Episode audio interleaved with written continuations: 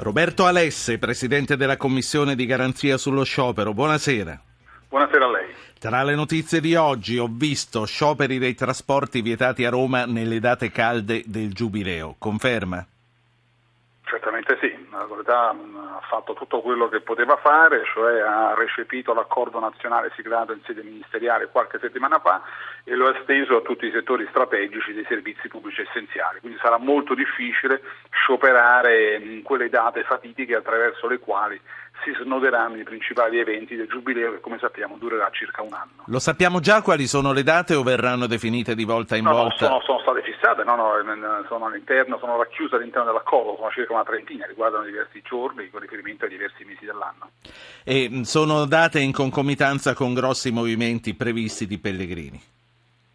Beh, questo è probabile che sia così, sono date con riferimento alle quali sono stati organizzati eventi importanti che si ricollegano ovviamente al Giubileo. Senta, ma perché proprio oggi? Viene da dire con un certo ritardo dopo la, quello che è successo a Roma venerdì scorso.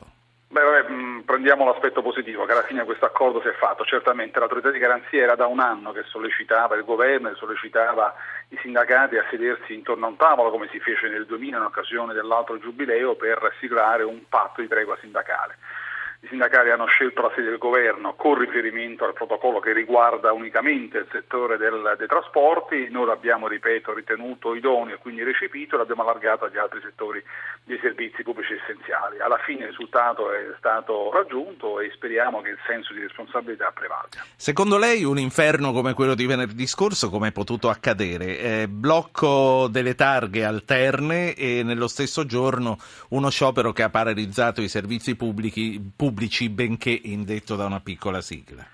Vabbè, diciamo che a Roma, anche se stiamo a Natale, non a Pasqua, è tempo di passione per quello che riguarda il settore del trasporto pubblico locale. Il prefetto Tronca, che appena eh, si è insediato, sta facendo l'impossibile per rimuovere una serie realtà di cause. Certamente eh, è un settore, questo qui, del trasporto pubblico locale, ma non soltanto a Roma, che versa complessivamente in uno stato di cronica gravità e qui occorre veramente eh, avviare una riflessione urgente al fine di trovare soluzioni che siano adeguate e all'altezza poi dei tempi che viviamo.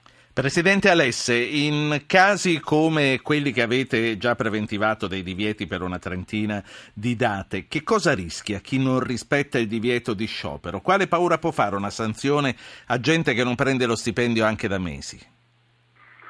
Beh, guardi, la legge consente all'autorità di sanzionare in primo luogo i sindacati che sono responsabili delle violazioni formali della legge e poi di sanzionare direttamente i lavoratori per il tramite dell'azienda, delle aziende che erogano i servizi pubblici essenziali se effettivamente i lavoratori pongono in essere scioperi selvaggi, improvvisi, non autorizzati dall'autorità di garanzia e sono sanzioni comunque che pesano e che fungono da deterrente.